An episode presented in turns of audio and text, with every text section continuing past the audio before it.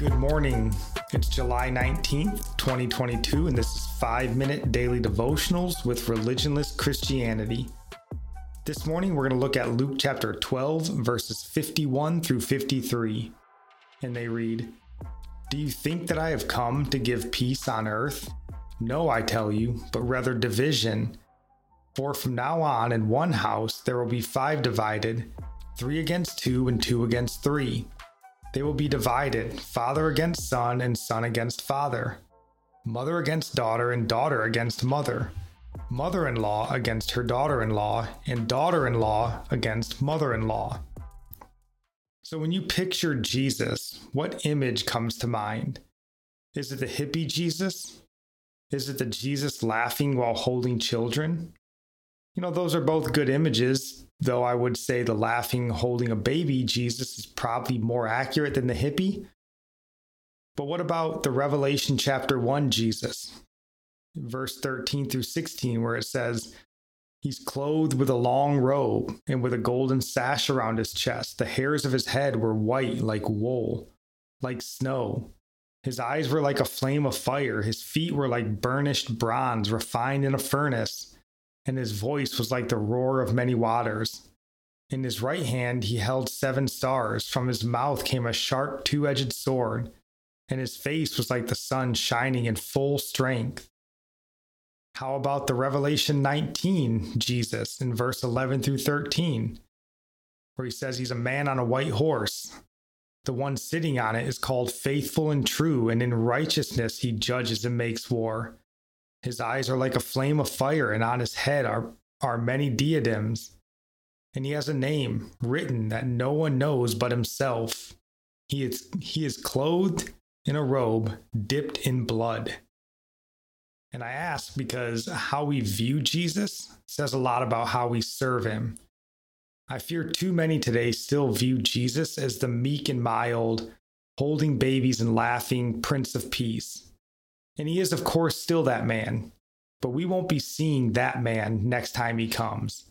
The world won't be seeing that man. And we don't like to talk about this Jesus in America. It's uncomfortable. You know, but the king we serve tells us we're to leave everything to follow him, even family if that's what's required. Yeah, and he did come to bring peace, but peace with us and God. So, with that peace, it will divide us from the world which sadly separates us spiritually from those we love and hope would come to believe. And of course, this does not mean that we have absolutely nothing to do with each other, at least in this country. In other countries, you are literally cast off from your family for becoming a Christian. So, this verse is taken more literally in those countries and from those who once held to their family's religion. People in America are not that religious. We have done the opposite, and now people say, I respect whatever is truth for you. But the fact is, those who say that, they don't even believe what they say. They hate the truth. And they'll cast you off too, but in a different way. They automatically just feel judged by you, by your believing on Jesus for the forgiveness of your sins. They hate the light that exposes their sin, even without you having to mention it to them. So they attack you, but they really hate God because they love their sin and don't want to come into the light. They don't want to confess that what they love is sin. They prefer the darkness.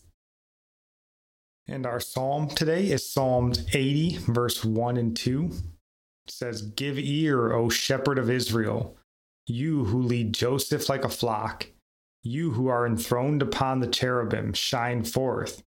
For Ephraim and Benjamin and Manasseh, Stir up your might and come to save us. Our proverb of the day is from Proverbs uh, chapter 19, verse 21. Many are the plans in the mind of a man, but it is the purpose of the Lord that will stand. Now, I'm praying for you, Psalms 145. May the Lord show you he is gracious and merciful, slow to anger, and abounding in steadfast love that the Lord is good to all, and his mercy is over all that he has made. May you know the Lord is near to all who call on him, to all who call on him in truth, that the Lord preserves all who love him. God bless.